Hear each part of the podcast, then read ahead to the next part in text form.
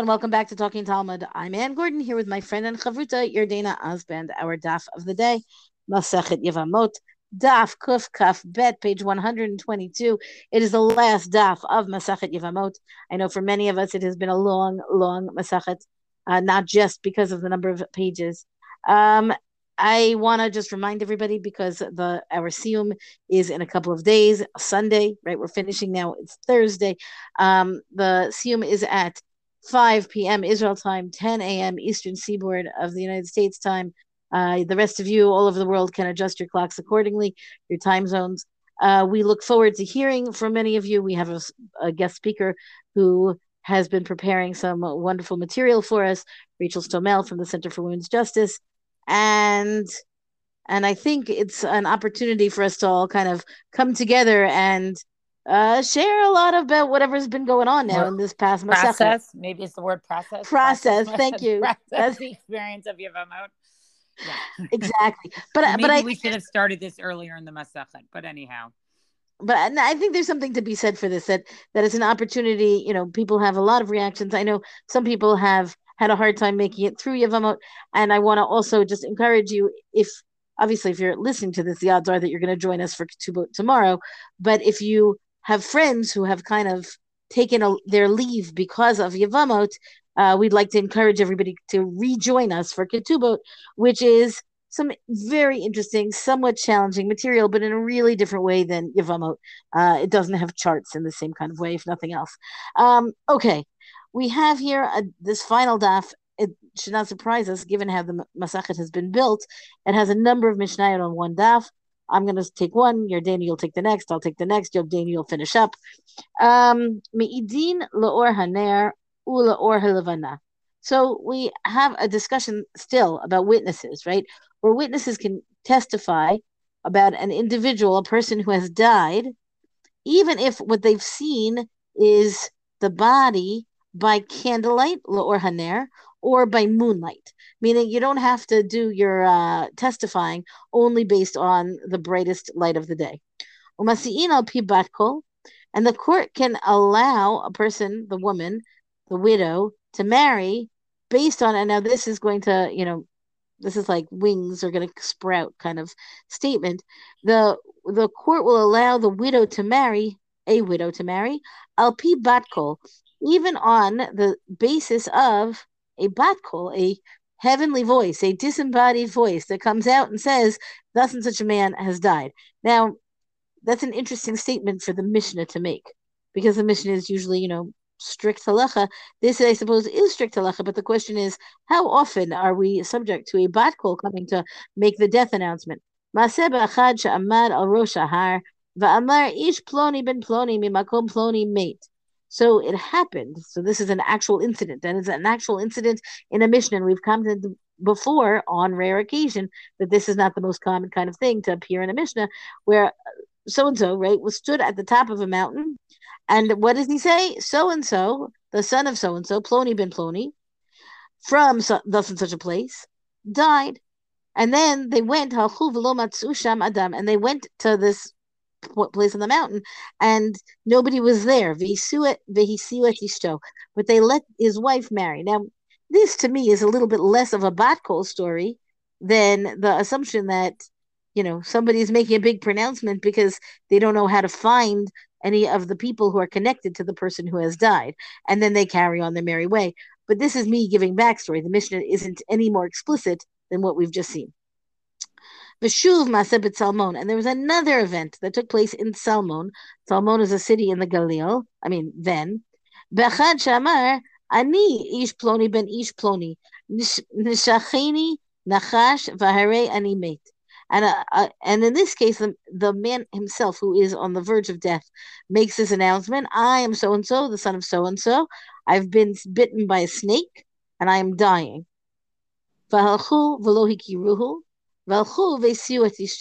And when they went and they found him, meaning they found the body, they couldn't recognize him. And but they went ahead and allowed the wife to marry because of what he said and identifying himself at that time. It's interesting to me that there's no concern that he might just be, you know, lying on the basis of, I don't know, to, to allow this woman to go free, let's say, for example, I imagine, again, we could come up with some kind of opera police procedural where somebody would take advantage of this kind of quote bat kol kind of ruling. On the other hand, there's good reason to accept that if this kind of information comes your way by hook or by crook, right? Meaning assuming that this is um, an unusual circumstance, and yet an uh, an announcement of death comes this way to to the public, then it's reasonable to to accept it because because why else would it be there? Again, I understand that we can come up with a more crooked kind of version. In fact, the Gemara does recognize this possibility, which is worth noting. It's not just me now speculating about the ancient world. Even then, they realize that this is, and we've seen this throughout the Masachet, that there's a possibility of falsehood. That's the whole point but for the most part, it makes sense to me that this would um, really be um, a straightforward case of testimony, even though it's unusual. And I would say that bat kol here is kind of a a phrase, a catchphrase, an umbrella phrase, and they don't really mean bat kol, that heavenly voice that we've discussed and that comes up in the dapim of the Gemara now and again. Um, okay, yes, there's always that bat kol. Um, okay, now we're going to move on to this Mishnah with Rabbi Akiva. I'm a Rabbi Akiva. So Rabbi Akiva went to Babel to help intercalculate the year. Apparently, there were uh, Nehardea was known for its uh, astronomers, and that apparently was the place to go. Matzani Nechemya ish Beitzli. So he found Nechama the, of Beitzli. Amarli, and he said to him, Shamati she'in masi'ina taisha be'eretz Yisrael, al pi edachad el Yehuda ben Baba. So he said he heard that the Chachamim in Eretz Yisrael do not allow a woman to remarry based on the testimony of a single witness, except for Yehuda ben Baba, the new Meitilo. And I told him, Cain had Devarim, right? And he said, Yep, this is this is so. Amarli, he said to me, Amor lahem mishmi. So he said, Tell the Chachamim in my name, Atem yodim shahamidina mishubeshet begiyasot, that the country, meaning Bavel, has a lot of army troops. Mikubani mi Rabban Gamliel hazakein shemasiin dad haisha al pi And I received this tradition, right? So, sorry, the piece of the troops is that he couldn't travel because of this. And so he says is that, but I got this tradition from Rabban Gamliel, the elder. Often when we talk about the Rabban Gamliel and Rabbi Akiva's time is Rabbi, Gamliel the second. This is Rabban Gamliel, uh, the elder who was still alive at the end of the second Beit HaMikdash, that a court does allow a woman to remarry on the basis of a single witness. So Rabbi Akiva says, I came back and I told Rabbi Gamliel, right, that, you know, this man was quoting this in the name of his grandfather, Samach He was happy. Baba. And so we said, we found somebody who agrees with Rabbi Yehuda ben Baba, right? So that basically this opinion, this lenient opinion of Rabbi Gamliel, uh, the first, Rabbi Gamliel Zakin and Rabbi Yehuda ben Baba, had already gotten into Babel, and therefore, you know, we could rely on it. So it's also interesting to see this because Rabban Gamliel II was known to sort of be a little bit forceful with his opinions. And it's interesting that he felt until he got this testimony from this person at Babel that this was not something that he could really push. Um, and uh, that he sort of wasn't until he heard that maybe this opinion was accepted in other places as well that he couldn't do this. Mitocha davar niskar shenahargu harugim betel Azaria. So Rabbi Gamliel remembered uh, that. So because of this, Rabbi Gamliel remembered that there were people who were murdered in Tel Arza. Um, the Rabbi Gamliel nishnoteim al echad. And Rabbi Gamliel basically did allow that their wives could marry on the basis of one witness because of, you know, this testimony that Rabbi Akiva came back with aid me aid, right? And from then on, they allowed women to remarry based on sort of hearsay testimony. In other words, someone could come and say, I heard so and so say that this person died. Me pi aved from a slave, me pi isha from a woman, me pi shivcha from a slave woman. Rabbi Eliezer, the Rabbi Yehoshua Omrim, so Rabbi Eliezer and Rabbi Yehoshua said, Ein masin etayshal pi They were like, no, no, we don't do this. Rabbi Akiva Omer, lo al pi haisha v'lo al pi v'lo al pi kruvim. And Rabbi Akiva also said that we don't allow this based on the testimony of a woman, a slave, or a maid servant. So, in other words, you would allow a man to do it or any close relatives. The Gemara then gets into a discussion about whether or not this is really Rabbi Akiva's opinion. But I think what we see from this Mishnah is the Tanaim really struggled with this issue, whether or not this is something that they really should allow or not allow. Um, and I will refer back to this when we get to the end of the Masachet itself. Okay. Um, yeah, I think that this is, you'll note, anybody who's following along um, on the pages or has already learned this stuff, you'll note that the Gemara here is very, very short, right? This Mishnah kind of says what it needs to say, except for the bigger discussion that I think, you know, that we could talk about for a long time in terms of the what's going on here from the perspective of the Tanaim. Okay, you have another Mishnah. Amrulo, they're saying to Rabbi Kiva, right? um, and the whole issue here is again, are we relying upon a woman's testimony? So another, it's like this mission kind of really flows from the previous one, right? Um, they there were Levium, and they went to a place called Tzoar, Ir Hatamarim. It's a city of date palms. V'chala achad mehem, and somebody became sick, meaning one of these Levium became sick. Veiviu bepundak, they took him to the inn there. Um, and then they went out, you know, they went out and they did whatever they did. They come back and they say to the innkeeper, who happens to be female, Where is our friend? No mate lahem, mate ukvartiv. He died and I buried him. Now, to be clear, the implication is not that they went out for another 20 minutes and then came back, right? They continued whatever they were doing on their travels and they it must have been a good amount of time, right? Vesu et ishto, and the court allowed his wife to remarry. And now the question is, you know, how is it that they're um why how is it that the person who um is testifying here? How is it that this woman is considered credible? Meaning, why isn't any woman going to be credible? Why is this even a discussion? Amar lahu, so Rabbi Kiva says to them, eat in that minute once we've got a woman who's going to be an effective pundakait, uh, an innkeeper, then she's going to be considered credible, reliable. Maklo, v'sefer Torah. And in this particular issue, this particular story, the innkeeper brought them out his staff and his bag and a Sefer Torah, a Torah scroll that he had had with him, meaning, here's all his stuff. I've buried him, and here's all his stuff. I'm giving it over to you, right? She she's not a thief, right? I, I don't know what she would have done with the Sefer Torah exactly, right, or the rest of his stuff, but we can again we can imagine the more crooked version where there's less uh, less validation of her claim. Um, the Gemara here, and the Gemara continues for a bit, but the Gemara does want to understand why is it that this is even a discussion over this pundakait about this innkeeper? Why is she any?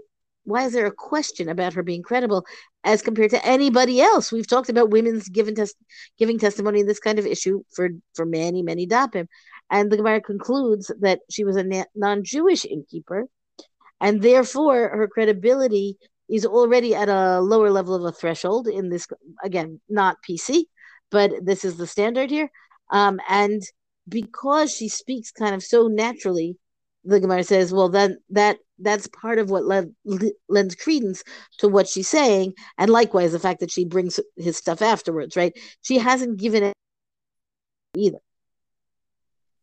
no not at all um i mean again i think it's interesting that the Masachet is ending on sort of like real life stories. Like we've discussed all the halacha, and now it basically just wants to give us a lot of stories. And that's basically what the Gemara does here following as well. You know, is just want to give us like actual real life incidences. So uh, just to fit, you know, we're going to finish the Masachet itself. And, you know, Anne, as you and I discussed, it sort of ends on a non sequitur, but really, and it's, and it is a little bit of a, a, a famous teaching. We say this, uh, every week in shul on Shabbat, uh, part of this, right? I'm a Rabbi Elazar, I'm a Rabbi Chanina. Um, so Rabbi Elazar says in the name of Rabbi Chanina, Talmidei Chachamim Marbim Shalom Ba'olam, right? Torah scholars increase uh, peace in the world.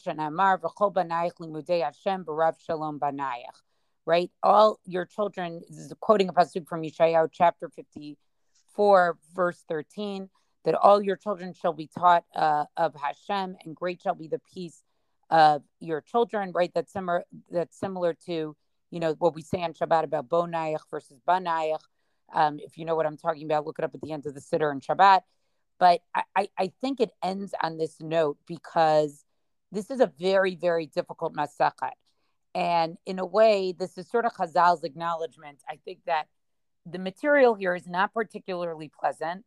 They recognize that they're really dealing with people's real lives and real situations, whether it's yibum, whether it's you know uh, the marriage of a minor because of economic reasons, whether it's a young girl who has to refuse that marriage, uh, whether it is whether or not we can allow a woman to remarry whose husband disappeared. And I think this statement of uh, Rabbi Elazar is basically saying, like, you know, you have to make sure that really what is motivating you or what is leading you when you're making these decisions is is something that's actually supposed to bring peace into this world. I I read it as sort of like a directive. I guess if you're cynical, you could read it as don't worry, whatever we decide, it really is the shalom way. But I I I, I want to not end it so cynically. And I think he's really trying to give a directive like these are really, really heavy matters and issues and like Chazal, you really have a responsibility here. So I want to note two things. Um, one is that the whole idea of Yibum, right, is about having the children that are going to be, you know, the original basic case of Yibum, the children that will be uh, in the the heirs or in the name of the dead brother, right?